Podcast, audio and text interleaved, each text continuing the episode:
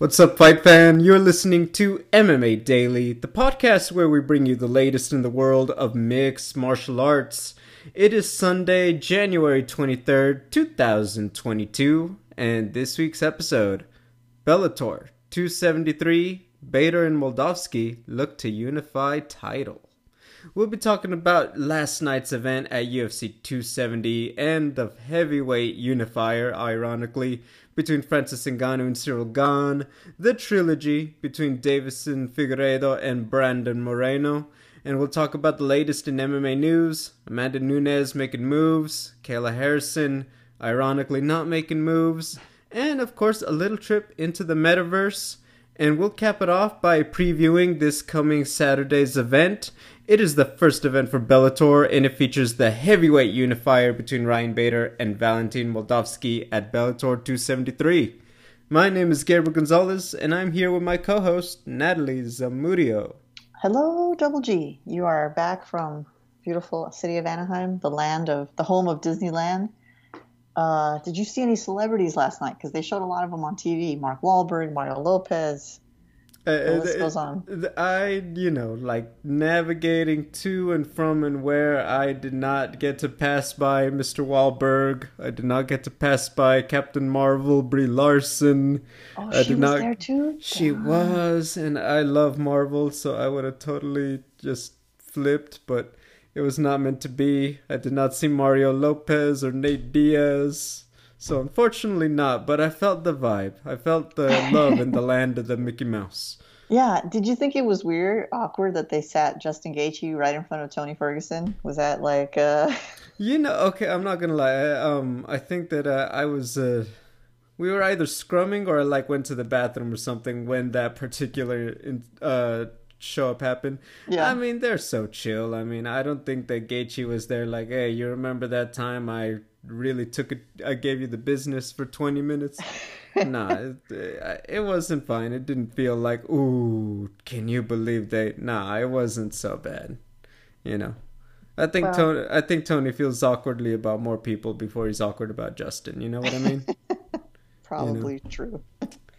Um, very, very eventful. Um, and I, think this is what's a good way to put it.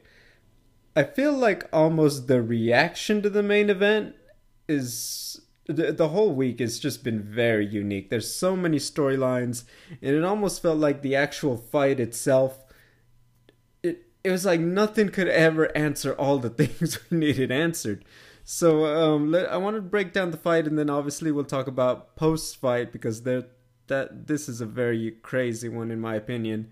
But the actual fight itself, Francis Ngannou, undisputed champ, Cyril Gane, interim holder, undefeated, former teammates, same coach for a long time.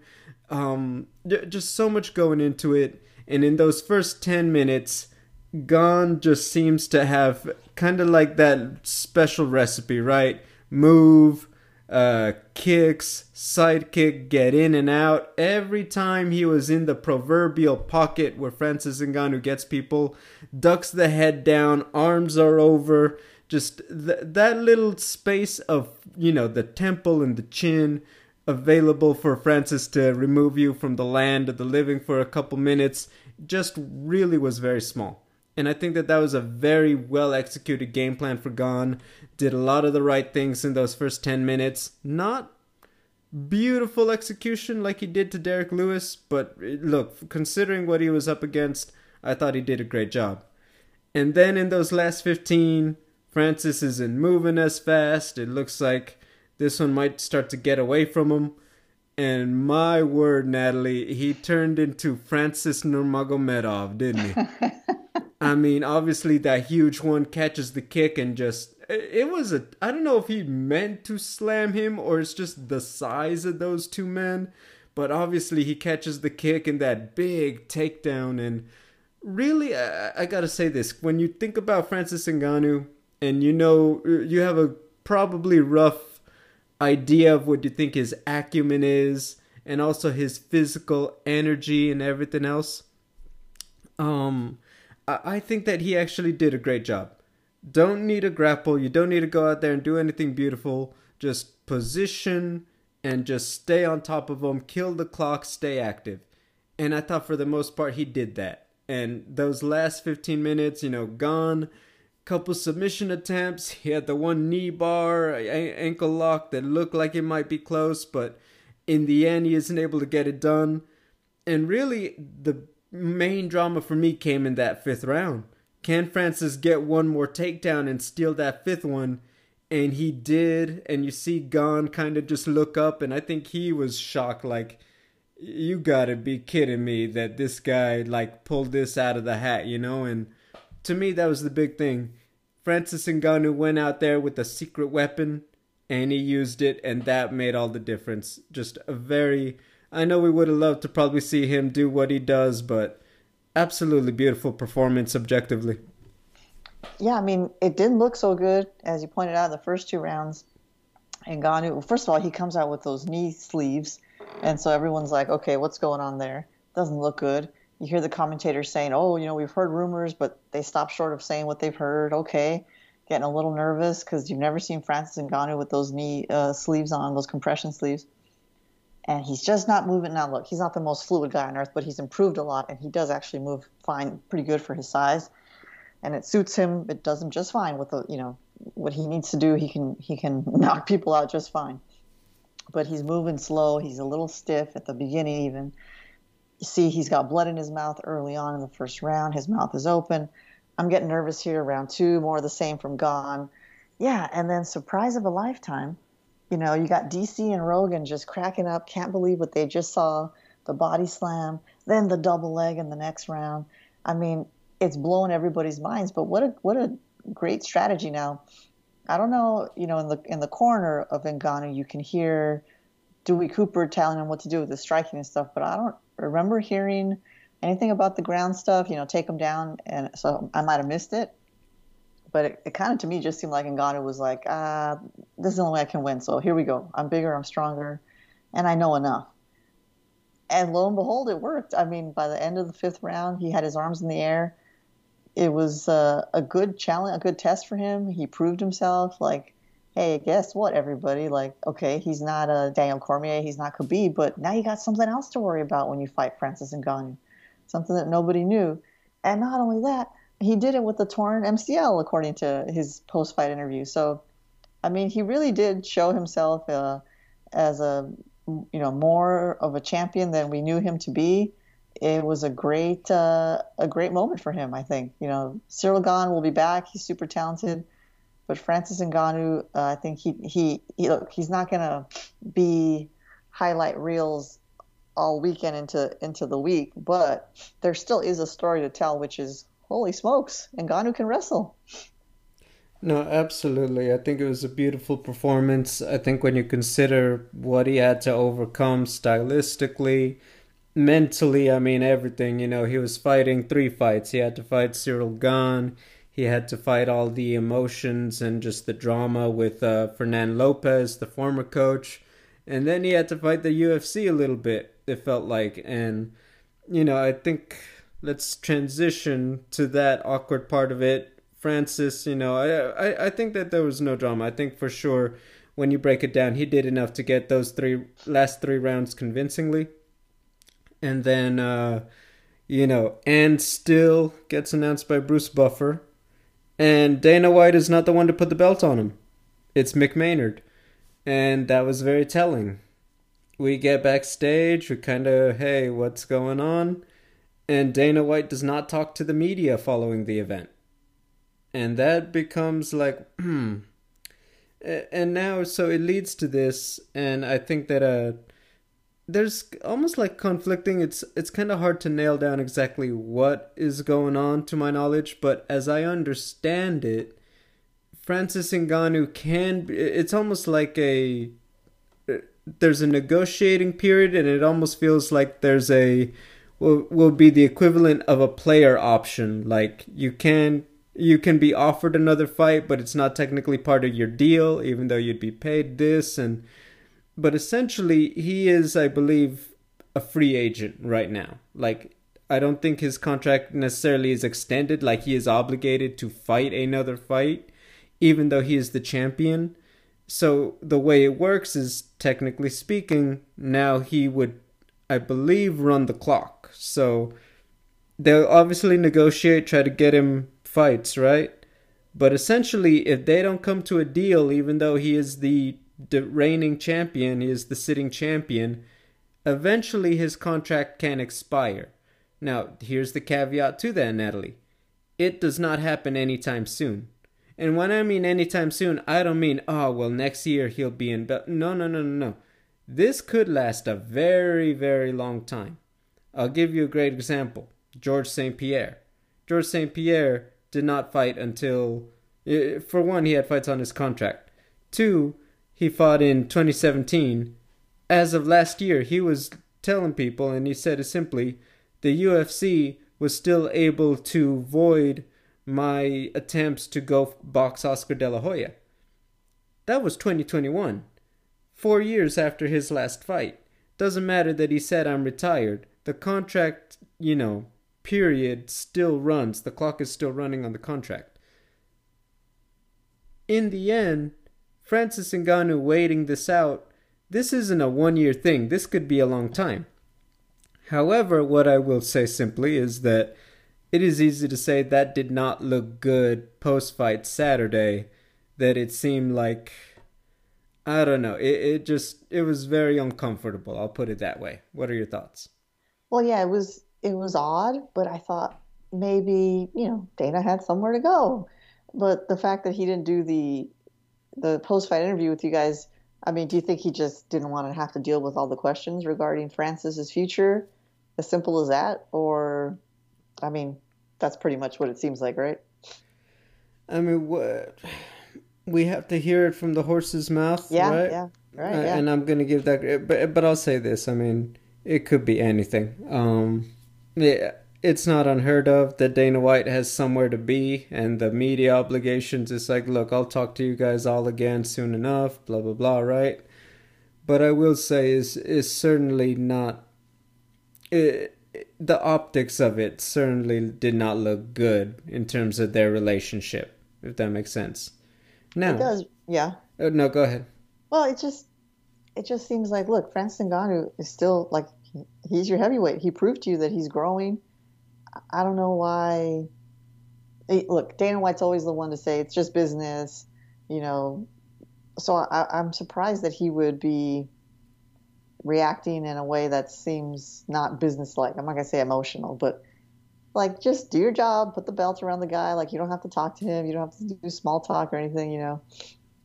And at the press conference, like he only he only talks about what he wants to talk about. So he could literally just say like, "I'm not going to answer any questions about Francis."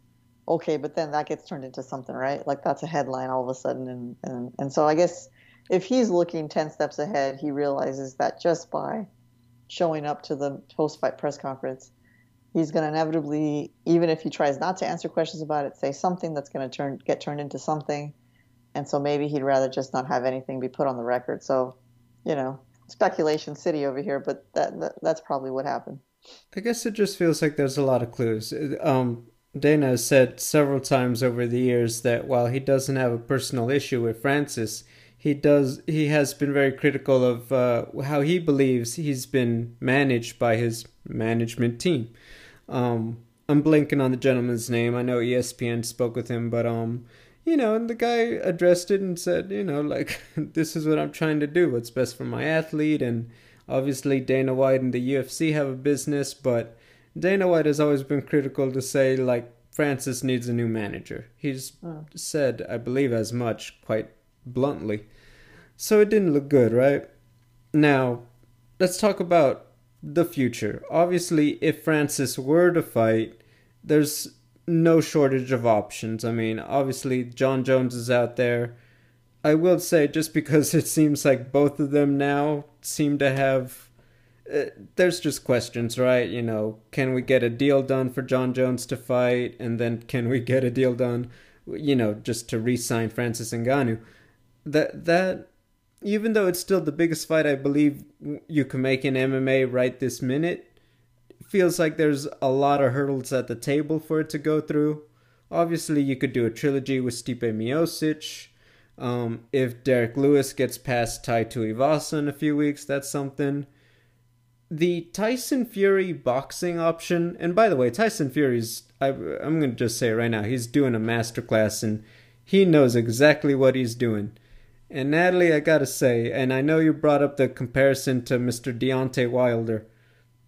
I know it feels like they do the same exact things no, no, with no. different gloves. I mean, Ngannou is nowhere near Mr. Deontay Wilder. That to say that he it is the same fight, I just I'm sorry, but Tyson Fury knows the good deal he has. If you know, he he saw he's not stupid. He saw Mayweather McGregor. He knows how much money he could get for making light work of a guy who moves like Francis does.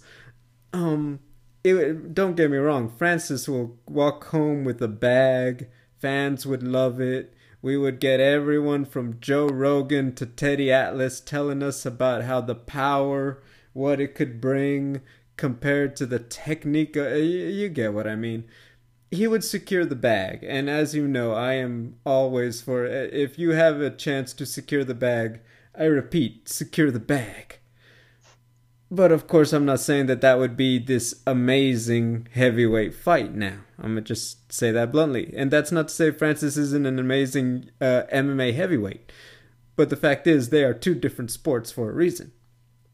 Anyway, yeah. all that being to say is that there's a lot to enjoy about Francis in 2022. But until we get honestly a more concrete idea of where they are at the table, I don't even feel comfortable saying who, what, and what is most likely because really at this point, I don't think any of them feel very likely as of Sunday morning. What about you? Well, look, Francis wants to stay I get the sense he wants to stay active now. He's got this knee injury, right? So that's going to delay anything, like you know everything on the UFC side, and you know whatever he's imagining could be possible on the on the boxing side. You know, the good thing is he's so darn muscular that like there's a lot of support there around the knee just from his muscles. So hopefully that will aid with the help in the recovery. Um, but as far as the boxing thing goes, like he was pretty ballsy, and I think well, I think Rogan asked him, but he was not shy about saying like, "Hey, uh, right in the middle of the octagon, I want to do boxing. I want to try it. Like you know, I don't have a no one has a long career uh, in, in combat sports, and like I'd like to have my shot, and that's fair. I, you know, I wish that the UFC fighters weren't just like trapped in these contracts, and especially when they're big, successful names, and they can see just on the other side of that contract what money is is open to them and they can't do it. And and you know we talked last week yeah okay why doesn't the UFC why doesn't Dana White want to let Francis Ngannou fight Tyson Fury? Because then it in all likelihood he will get you know embarrassed. Um, but and then and then it could devalue you know his star power as the UFC heavyweight champion. Okay but but still like UFC and Francis would make a ton of money and you know UFC like help Francis get him a, a, boxing coach, let him do his thing, right? Like you got Stipe, you got Cyril, you got Derrick Lewis, Tai Tuivasa's back at the top in the mix. Jon Jones is still lurking in the shadows on Twitter. Like there's still plenty of stuff to do at heavyweight. Um, you know, this is like dream world where the UFC is willing to let one of their fighters like explore other options, you know, to, to help fulfill their life. Uh, but I think it's worth. I think I still think, despite you know your feelings and our conversations about it, I think it's still worth exploring. Um, what I really, really don't want is to see Francis Ngannou sidelined, uh, because that's that would just be a shame for all to all fight fans. Like to have that man sidelined. Like, come on, let him fight. Let's figure something out. I agree completely, and I think the only thing really um at this point is that I think that they feel like the timelines are just at the end of the day, remember that while they do make a lot of money, that every UFC event it goes entirely back to UFC pockets. Any crossover, well, yes, it, it, does bring a lot of attention to the brand, certainly.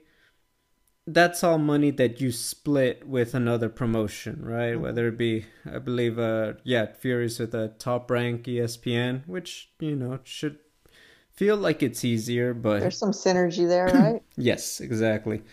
Uh, but yeah, I, I mean that could be the only thing I think, or you know, they feel like they go through all this and then Francis retires after winning it all, right? I mean, he's been Gane, Stipe, Cain Velasquez, JDS, Jairzinho. I mean, he's on a fantastic run of that's been very special. So that's the only thing I could think. Um, I mean, look, we could probably go back and forth on this. What do we think, when, and where? But I think it's unfortunately going to be wait and see.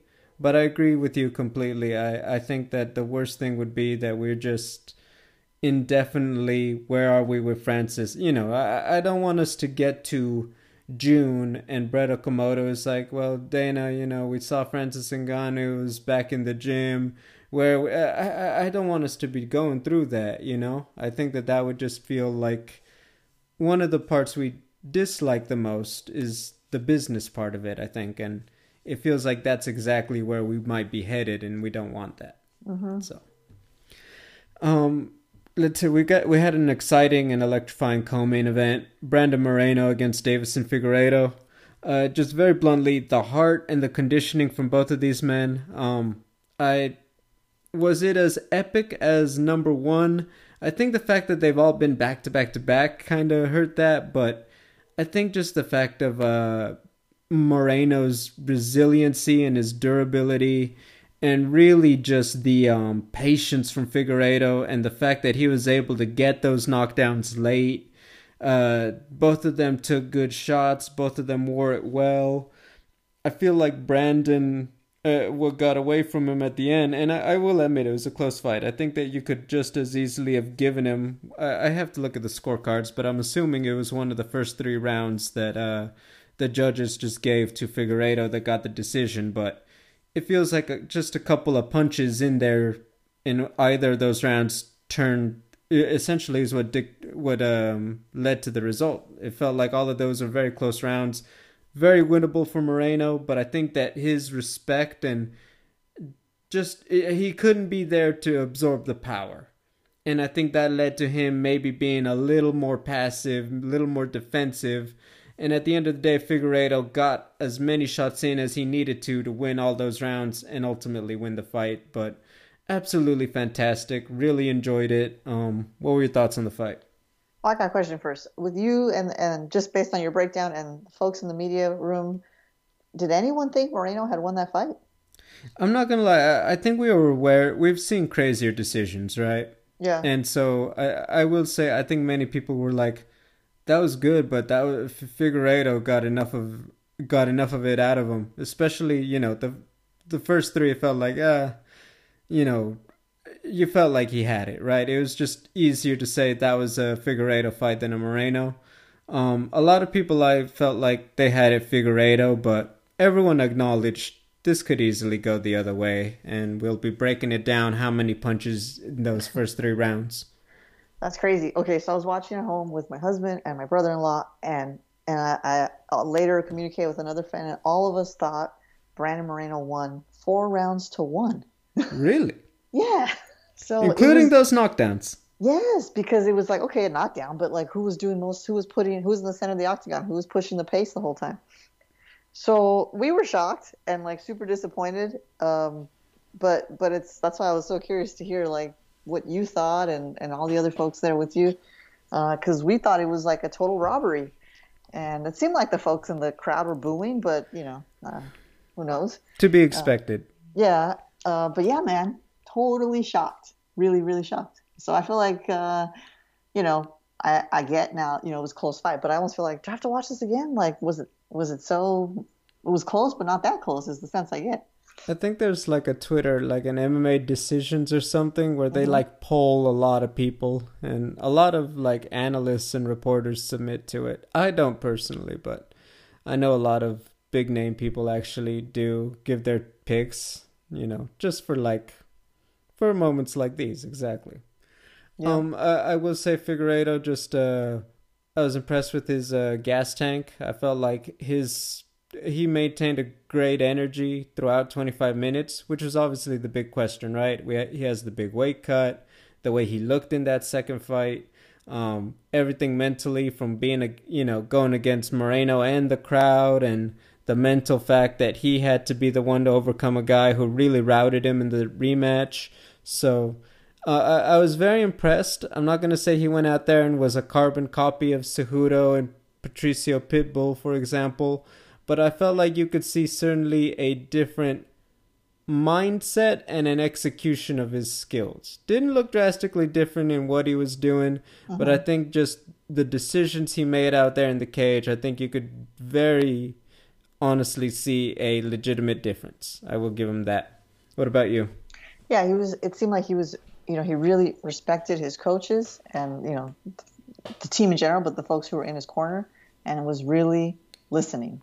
And if there was ever a moment where he got, you know, a little a little off off topic, if you will, like they were shouting the whole time, "Be patient, be patient," all that stuff, and like he respected it, he listened to it, he followed it, and you know, obviously it paid off. Yeah, and now obviously it raises the big question. I mean, Figueiredo regains the title. Jeez. Where the heck do I mean? People are like, "Are we going for number four right now?" I okay, it's kind of like Max Holloway and Alex Volkanovski. It doesn't matter who wins each time; they just are so perfect dance partners that you, you just it's like objectively you could watch it on TV every week and it'd be good, right? Yeah. But unfortunately, sports don't work that way. We, you know, it, it needs like anything, you need something new and different to sell. You know, th- there's a reason not everyone. Oh, this this fight, that fight. We we're getting a trilogy. There's a reason why a lot of that doesn't happen. Um. In in this case, what I will say is that I think that the UFC is in a great position because you have so many options. I believe Pantoja is on the man, but they announced. I want to say it was in March. Uh, I'm forgetting the date off the top of my head, but Kai Kara-France and Askar Askarov are, you know, easily uh-huh. two of the top contenders. They're fighting soon. Feels like that would be next for Figueiredo. Brandon, I mean, look, you got Manel Kape from Rizin, who's now hitting his stride. Uh, you could run it back Pantoja, uh, Cody Garbrandt, um, Brandon Royval. Uh, uh, there's just options out there. You know what I mean? Uh, he's not without um, you know, I, I am blanking on it because I know they just fought last week, and uh, the guy who fought Brandon Royval, he he was also on a roll, I believe. Let me find him real quick. But my point is, Rogerio Bontorin. No, wait, no, no, no, Brandon, wait. Yeah, Brandon won that one. Yes, that's what I thought. But, um, oh my god, I'm sorry. It's been a lot of MMA and I got home late last night. but anyway, uh, the fact is, there's options out there for both of these guys. So, I am ready to see them fight somebody else. Maybe two people. But certainly, I'll say this if we're talking about another fight between them next year, I, I can't tell you I'm not excited. I, I would love it. I think it's great television every time they're on. It's definitely great television. You know, they're both super exciting, super talented, just like gritty, hard fighting folks, and then they have their very distinct personalities on the mic. Um, I definitely don't want to see the fourth one next. You know, they've been fighting each other for like the last year and a half. Yep. And they need a break. Like mentally, you got to have a break from your opponent. You know, you think about even Rose Namajunas when she beat Joanna the second time. She was like, "I'm just glad not to have to think about fighting her again," because it, you know, I can imagine how all-consuming it is especially the path that they're that this trilogy has gone. So of course we want to see it. Let's give it a little time to marinate. Let them refresh themselves alone, and then with new opponents, and then come back to us maybe at the end of next year, or sorry, the end of this year, 2022, or the yeah, I think that's fair. End of 2022. That's time, right? That's good enough time. Yeah, I agree with that. Let them fight one or two more people each, and honestly, the flyweight division is so hot right now. I mean, Kai, Askar Askarov, Manel Kape, Pantoja. I mean, uh, look, I know they talk about, oh, well, you know, this and that.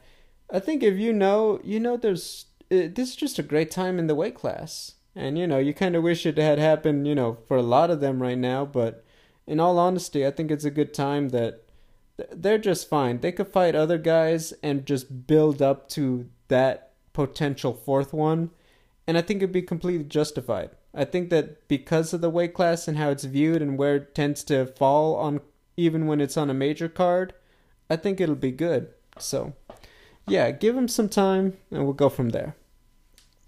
Like it good stuff on the undercard. Saeed Nurmagomedov uh, submit Cody Stamann in the first round. Oh that my was god, a, that was like blitz. Like I liked it. I was like, yeah, man, I, I want. It was like a roller coaster. I want to do that one again. That was so much fun.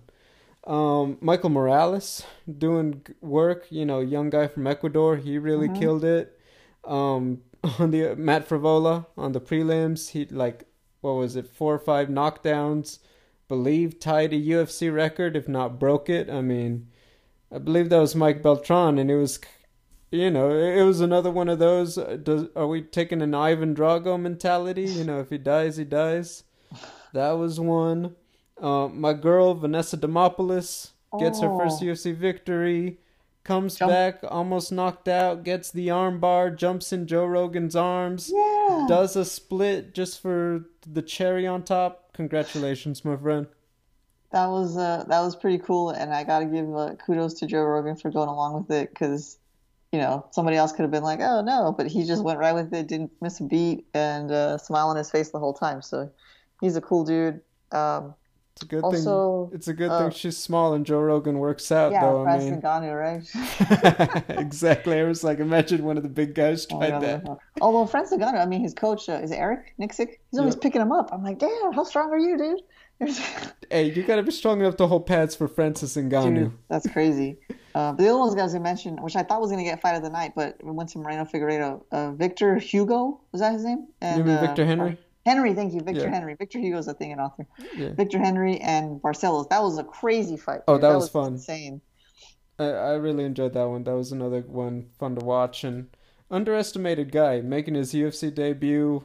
Channeled the spirit of his coach Josh Barnett. Mm-hmm. Good stuff. Oh my gosh. I mean, I think, hey, MMA, I know last week was the warm up. We're still on vacation time. MMA was back last night. I really liked it, you know? Yeah. And of course, it, you know, it wouldn't be a fight week without some drama. So, one of the revolving stories is Amanda Nunes reportedly has left American Top Team. She's looking to start her own team in Florida. Now, it's unclear exactly what's her relationship now with ATT. So, for example, Dan Lambert, the owner, not only owns the gym, but he actually manages a bunch of people, most notably Amanda Nunes. I, I guess Ariel Helwani asked, like, hey, are you still the manager? He said, essentially, I cannot comment on that. Mm-hmm. Which I feel like is commenting on that, but okay, yeah. I respect that this might be complicated right now. Secondly, I guess uh, he did ask. Uh, I guess the buzz is that this was a long time coming. Not to say that they had a bad relationship, but the idea of her doing her own thing wasn't exactly out of the blue. That it's possibly been in the works for a while. Now, I will say this exactly what does this mean? I think that a lot of people are quick to what's it called? Kind of write their own narrative, it is completely possible that, similar to other people, she has her own facility, but if when the time comes to do a six, eight week camp, she's still in Miami, she's still in Florida, she could be working with all of the ATT crew and being a part of camp over there. It's not unheard of. Yeah. Michael Chandler lives in Nashville. He travels to Florida to work at Sanford. Dustin Poirier, Louisiana to Miami to work at ATT. It's not unheard of. That being said, it's easy to say, like, hey, you know, like, what does this mean when you just had your win streak snapped? People talked about, well, are you kind of reaching the end of the road? Are you looking for the next chapter and this and that? So it does raise some questions. What are your thoughts? It uh, it surprised me. Um, because that's just been always been her home. The Dan Lambert comment also made me think, okay, it's not just um, you know, I'm looking to start my own thing, and you know, and I'll be going back for camp, like you talked about. I think it's gonna be different because the fact that he just said no comment is very strange to me. Um, so what caused the decision? What what you know what led to the decision? I don't know, but I think back to whenever I see footage of ATT on an embedded or a countdown, it's always like jam packed, like that main room area with the mat it's always full of fighters. And so, like, yeah, you're Amanda Nunes, and you know, I'm sure you get your private time, but like, there's a lot of big names there that need their private time, and it's also a business that has to, you know, function with with clients to to keep the business going. So, I could kind of imagine it just getting too crowded, too noisy, too busy, and her wanting maybe a more chill environment, a more relaxed environment where the attention can just be on her. You know that that works for a lot of people. Um, I'm trying to think who just did that, and I can't recall. But I mean, Kamaru Usman, you know, yeah. when he goes to Trevor Wittman, like that's just a small shop, right? Just three fighters. Yeah. Uh, Bisping and the RVCA, Jason Parillo, like that. That's the kind of environment. They keep that, it tighter. Yeah, and so my feeling really is that the chaos of having a, a newborn, like that's hard. You're trying to train, but you're kind of trying to be a parent, and you lose your belt and this this chaotic seeming gym, at least on these you know these, these the clips that I see, you're thinking I need to change your pace, man. I need to tone it down. I need to just focus on myself. So I think it really is just personal for her. But the comment from Dan Lambert makes me feel like maybe you know maybe there's some friction friction between them. Um, but really, I think it's just the gym's too big for her now. Yeah, I, I will say. Um I think that no matter what, this does feel like someone who is looking at the big picture, even if she still plans to fight, uh, you know, several more times, because for one, it's not you got to have a. It's not just okay. We have we got on Amazon, we got mats, we got a cage, we you know signed the lease on this warehouse. It's it, it's up to code you know, you need coaches, you need a. Uh, there, there's a lot of little things in terms of a business that goes into running your own gym. Now, um, uh, are you thinking maybe the fight ready guys in Arizona? Because now they're all working in a smaller group with Cejudo, like Deiveson, Weili, Jon Jones trying it out. What I will say about Amanda doing it is that I think that this is more of a sign that um even if she feels like okay i'm gonna get some coaches i'm gonna bring some people and i have everything i need to run a camp i think that you don't do something like this unless you are looking to like hey this is just gonna be more my business because even if i fight just four or five more times you think that's like two or three years right depending on how active she stays okay this is a long-term thing you build it on the the name of you know the women's goat. Mm-hmm. You know, right? Goat. Sorry. Um, I always mix. I always forget when I say it. Like, if I say women, I could just say goat. I don't have to say yeah. goat. The goat. Just say women's yes. goat. yes, there you go. But my point is that okay. At the end of the day, I don't think she has a bad relationship with the team. I think that, like you said, it's about that more individualized attention at this stage of her career. She's still a reigning champion at 145 and respectfully, she's paid her dues. She's mm-hmm. been a part of she's been a good teammate. She's been a part of the gym. She's done a lot of those things when you're at a big camp like that, right? That maybe she feels like, "Hey, respectfully, I'm at a stage in my career where I can actually pay to make it about me for however much longer this lasts." And maybe that's just it. Brock Lesnar did it. Brock Lesnar essentially found a coach and just built like the whole thing just for them. And the second he left, the rest fell apart. it's like I know there's people who've done it. Why can't I think of them on the spot? But anyway, um, I will say this: what happens? What does this mean for the rematch with Juliana Pena? I don't know. But what I will say is, if we thought it might happen in Brazil or anything anytime soon, I think this is going to be a 4th of July kind of deal. It's not happening anytime soon. Yeah, I mean, it's not. It doesn't look like it's going to be. If I'm Juliana Pena, like, yeah, I want the rematch, but I also want to stay active. So I'd try to get another fight somewhere else. Now, of course, it's a big risk, but ah, I guess as I say it out loud, it doesn't make sense. But and Juliana said she's not interested in Brazil. Like, um, yeah, I wouldn't be either. Screw that. Yeah, like uh, I call the shots now. Yeah, of course. Which okay is fair. Ironically, Amanda Nunes leaves American Top Team, and most people would say, "Oh my gosh, this just opened the door." Suddenly, 145 Kayla Harrison versus Amanda Nunes in the UFC.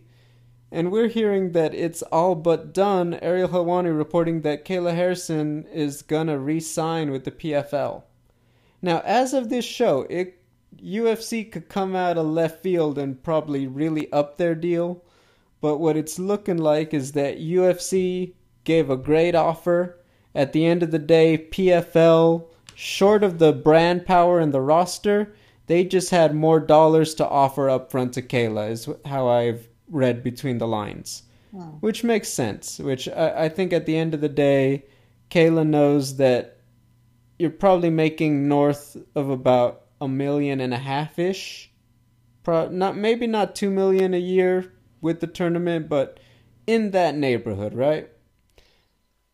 I yeah. don't know what UFC was offering. I don't know if they felt like, well, you know, you've this many fights. I, I don't know exactly what they were thinking but I'm assuming that at the end of the day, great, but it just wasn't the best offer.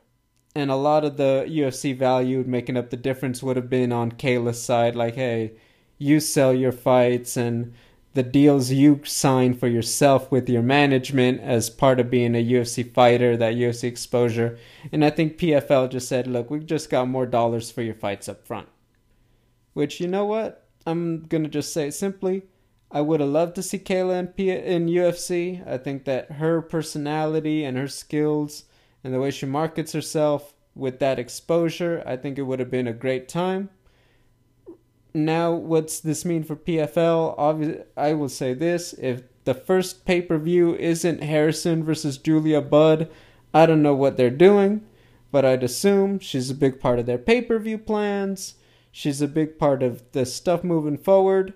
I don't know how long her new deal is gonna be, but is there a possibility after one or two years we revisit the conversation? Yes. Could I see that happening? I'd be very shocked. But then again, how do deals in MMA work? It's not like uh, other sports. Oh, five years, this many millions. No, they tend to be by the number of fights or like a two year deal. So who knows? Maybe we revisit it but it's looking like 2022 Kayla Stain in PFL. What are your thoughts? Ah, you know, first of all, she told you like months ago, right? she said that PFL was her, she had love for PFL. She was going to give PFL a rose. So you kind of broke it uh, a while ago, but I was actually surprised.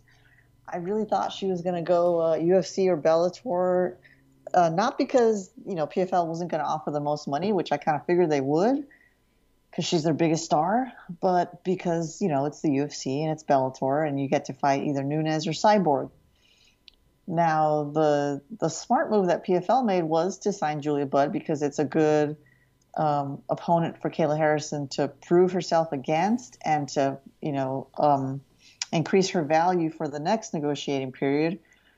Uh, uh to which I hope is only a year away. You know, I hope she just signed like a one year deal you know, two is fine, but the reason I say one would be better is because Nunes and Cyborg, you know, they're not getting any younger. And what you really want when you see Harrison fight either one of these um, uh, champions is you want to see them still like in their prime ish, right? Like you want to be able to say like, yeah, Kayla, Kayla Harrison fought them when they were still really dangerous, not when they were on the downswing. And and not at all to say that because Nunes lost to Pena that she is. You know, it's, it's clear that she just kind of, to me, it's clear that Nunes just you know got overwhelmed with stuff and didn't give enough attention to the to her fighting, got disinterested, and she'll be back. Okay, fine. So I'm happy Harrison's getting more money because you know she's got extra mouths to feed, she's got you know her kids, and I think it gives her peace of mind, and it does help you know with her training, her experience, like you're gonna get better fighting the folks in PFL because let's face it, they're not as tough as Nunes, Cyborg, or even the second tier fighters in those featherweight uh, divisions. So it's probably the smartest move, but it's not what I wanted to see. Uh, we'll see it soon. We just have to wait a year, hopefully not more than two or three years to see Harrison in the octagon or that you know Bellator round cage. So here we are.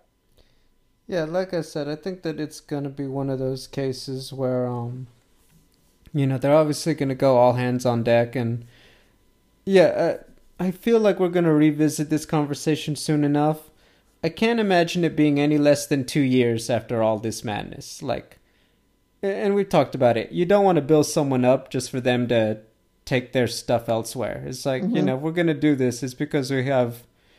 it's like any of them, like Francis Ngannou, like AJ McKee. It's like we don't want you to just rob the bank and then get away with it on technicalities. So, I think that's just exactly well, you know, what we're gonna see and what we're looking at. But yeah, I, I mean, I look forward to any chance to watch her compete. I'd be lying if I said I didn't want to see what they do with her in UFC. And I'll mm-hmm. leave it mm-hmm. at that.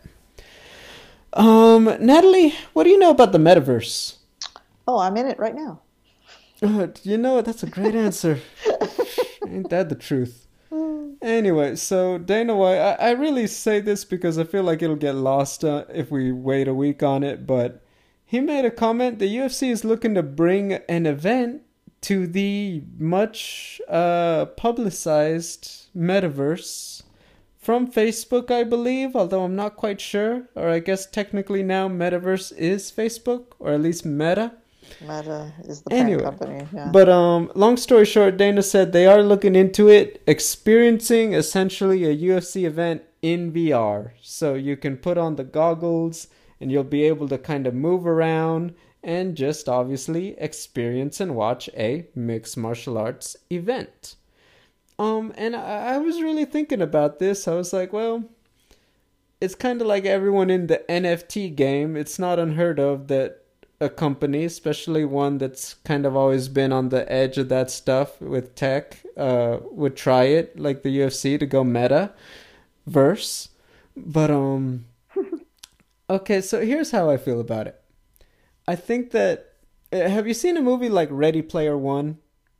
Oh, I've seen parts of it. So yeah, but you get how you're, yeah. you know, you're familiar with like, you know, when you talk about putting on the goggles. Yeah, yeah. If I'm gonna experience a UFC for whatever price tag they may be putting on this, I kind of need it to be like that.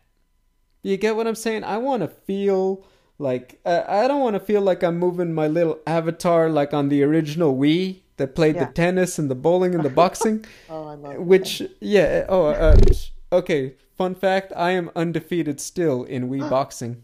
Oh. Never lost a match on that thing. And wow. now that it's discontinued, I've like retired undefeated like Floyd Mayweather. but um anyway, enough about me. Uh, I and what I've seen from Meta, like it's essentially kind of like that the Wii original Nintendo Wii universe. Mm-hmm. You have an avatar and you could play games and then it's like a chat room and then you know, for example, I, I know like they've had comedy shows in the metaverse. I saw a mm. clip of that and I was like, okay. And then people are doing the business meetings. UFC is something I don't want any kind of limitations if I'm going to enjoy it. I'd rather watch it on the TV or the experience of it needs to be absolutely blow my mind next level. Because if it's just like, you know, like, oh, I'm moving my avatar around and it's just like I'm watching a UFC pay-per-view through a window, I don't know if I'm gonna I'm gonna be jiving with that. But like I said, when I think like Ready Player One and I can experience UFC like that, sign me up. Yeah, like put me in the cage, right? Like I want to be right there, just in it and like dodging sweat and dodging punches. I at least want to feel like I'm actually at an event with the noise. I want it to feel like a 360 experience. Yeah. Um, I've never tried those, you know, like Oculus Rift, whatever goggles, but uh, uh, yeah, I've always been curious about it, and the technology obviously obviously advanced enough now that it's like a pretty cool experience. So I mean, it feels a little gimmicky, but it also kind of seems like a lot of things you're going to be offering the VR experience. So UFC is smart to get in on it sort of early. I don't know if any other sports are doing it. Um, just really out of the loop on this one. But uh, yeah, I, I, can't disagree with you. I, I, it's got to be freaking killer. Don't put me in the nosebleeds and like make me really feel like I'm there for it to be a, a, a value.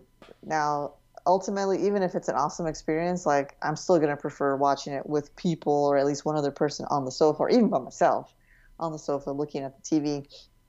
I don't think I'll ever be, you know, I'm old now. I don't think I'll ever be like all in on VR, but we'll see. yeah, like I said, I just need to feel like I'm 360 experiencing like a floor seat.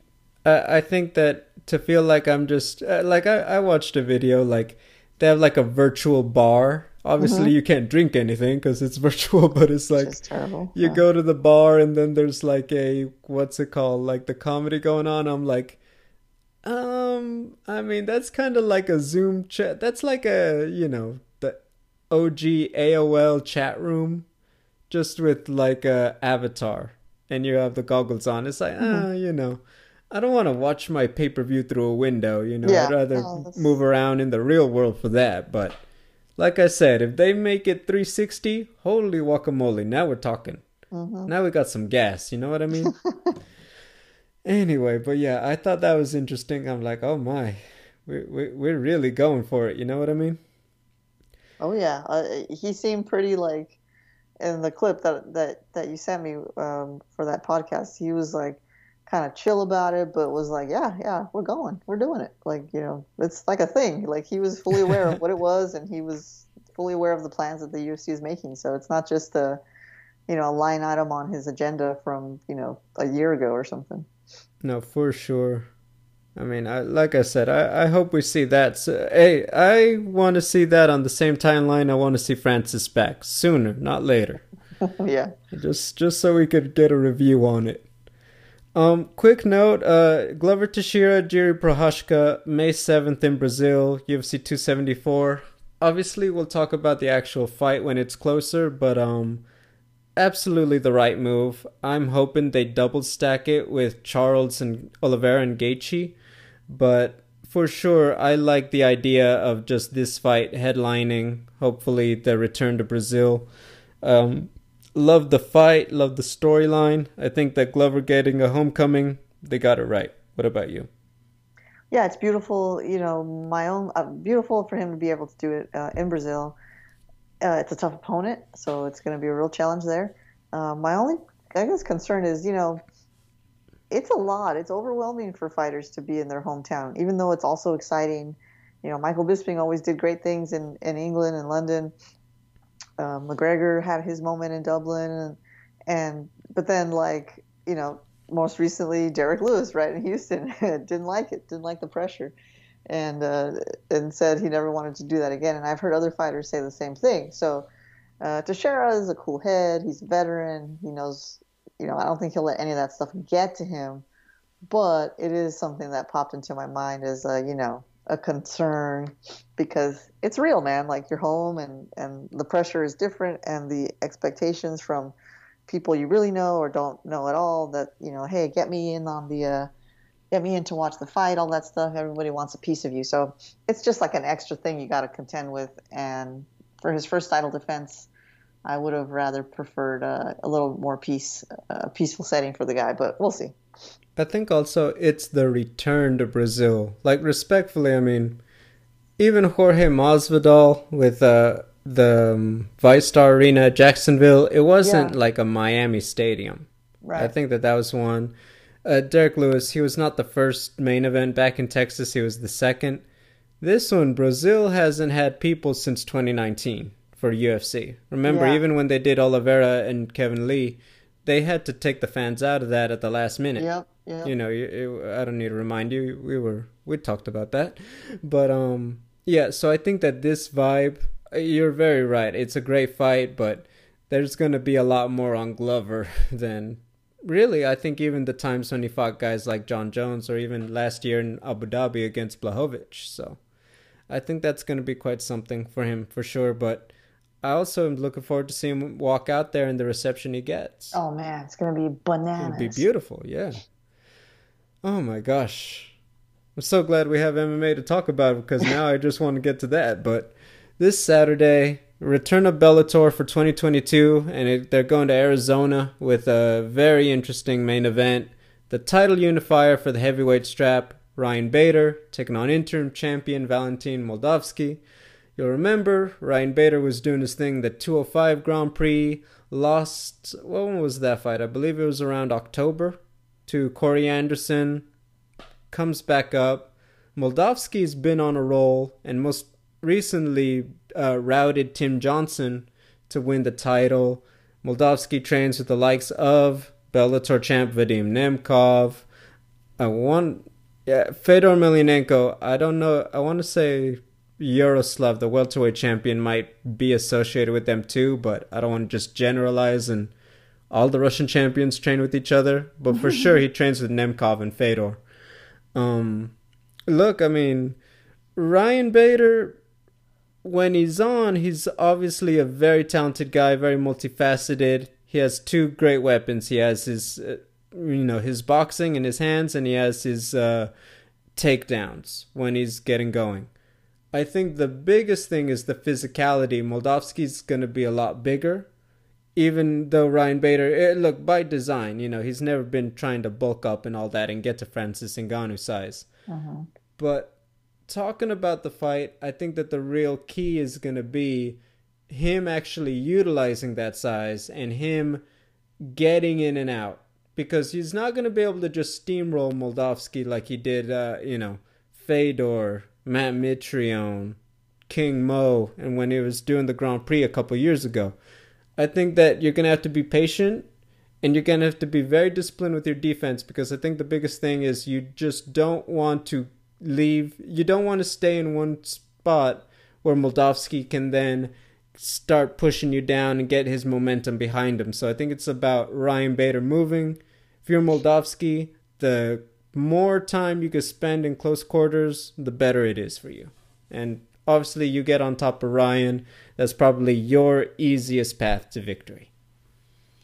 Yeah, man, this is a this is a, a you know pivotal time for Ryan Bader. He had a great run in Bellator, was the double champ at one point, and it was like a beautiful thing. And he had three belts on because there's a Grand Prix belt plus the other two. It's been a little bit of a tough, a rough patch here, but this is a big one. Like, what happens if 38 year old Ryan Bader, you know, comes out on the on the losing end here? You know, he'll still be fighting for obviously for Bellator for a while longer, but this could sort of be, you know, the beginning of uh, looking into you know retirement. The the the door, looking at the retirement door and, and asking yourself, is it time yet? I'm not sure. Is it time yet? Um, yeah, I mean, you laid out uh, Bader's assets and Moldavsky. Look, I don't know a whole lot about him, but I do know that training with who he's training with, and just in general, right now, like the MMA fighters coming out of Russia, they're just killing it. They have this like sneaky strength. It's like they have like big muscles and tiny muscles that you can't see, and once they get somebody down, it's over. I mean, just think about uh, Nurmagomedov yesterday, Saeed Nurmagomedov, right? Like the way he he just like dismantled Cody Stamann was incredible. It was so fast, so easy, so so slick, and so I'm sort of expecting to see something similar here with Moldavsky. I think he's going to be able to get Bader down and and submit him, and so I think he's going to uh, uh, finish him via submission round three. Actually, I'm thinking more TKO. I, I think just the physicality um, behind Moldavsky. Also, by the way, I, I looked it up. My apologies. Uh, Mr. Amosov is from the Ukraine and trains mm. out of American Top Team. Oh, My yeah. apologies. but um, sir, you are still kicking butt. I, I apologize. you you know very underrated. I'm looking forward to him fighting MVP in London. By the way, mm-hmm. we didn't talk about that, but that's coming up this month. Uh, no, couple months out.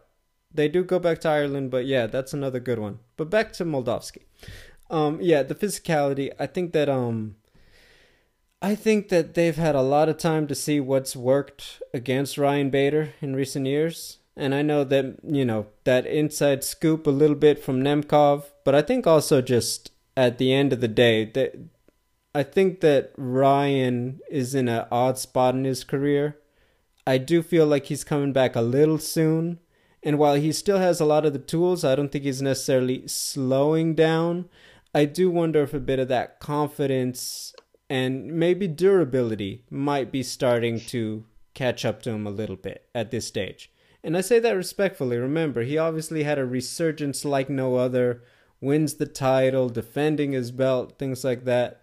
So I do think that it is a very interesting time, but I do think that Moldavsky just has all the tools and is stylistically a bad matchup. I think he's just gonna break down Ryan over time, get on top of them and get the finish, land some shots. I so, like it. Yeah, so there we go.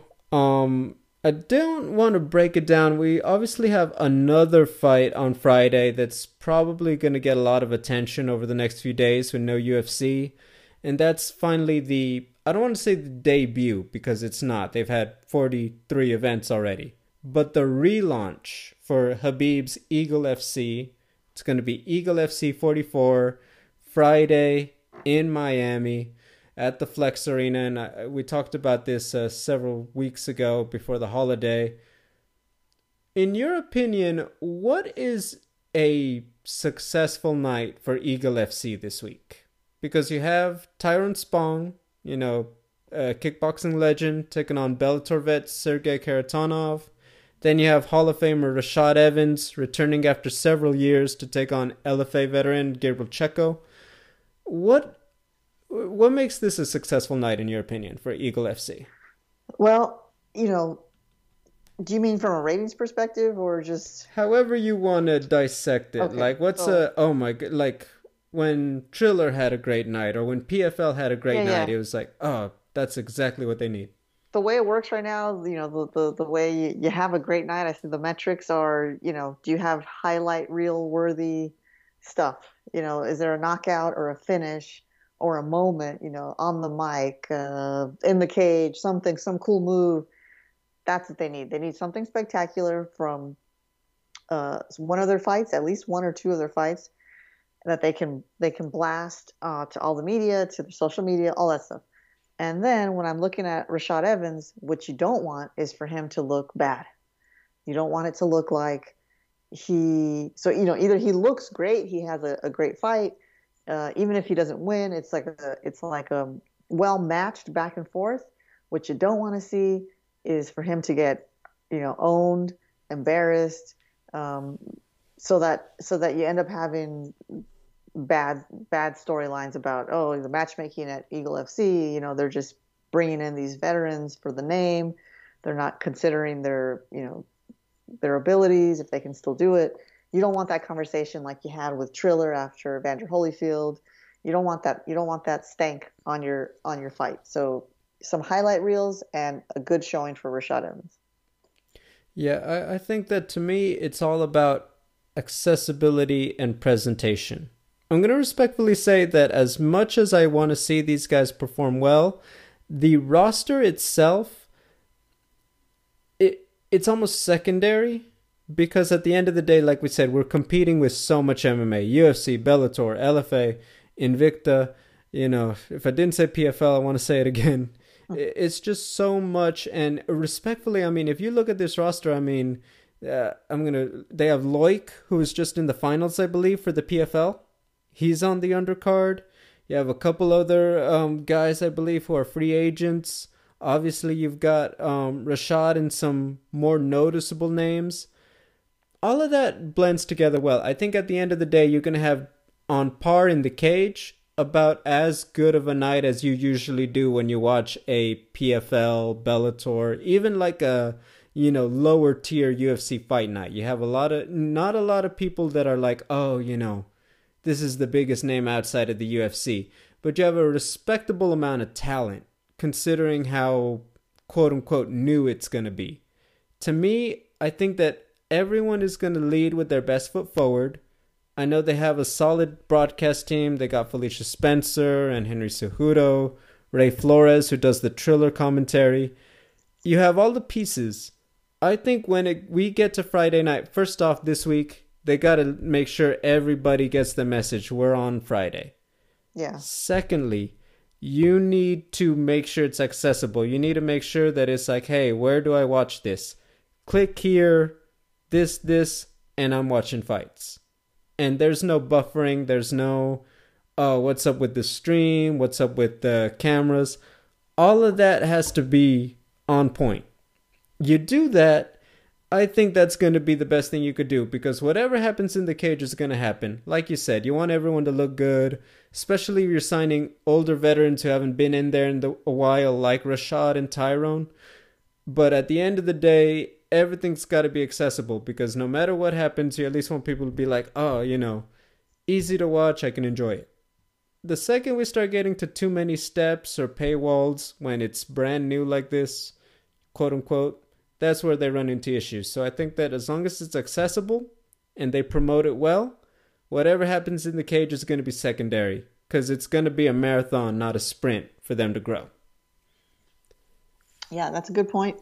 Um, where are they? Where can we watch this? Is this a Fight Pass? Or? So if you, uh, I know they have an app. It's Flexcast FLX, and then I want to say that you should be able to watch it on their website.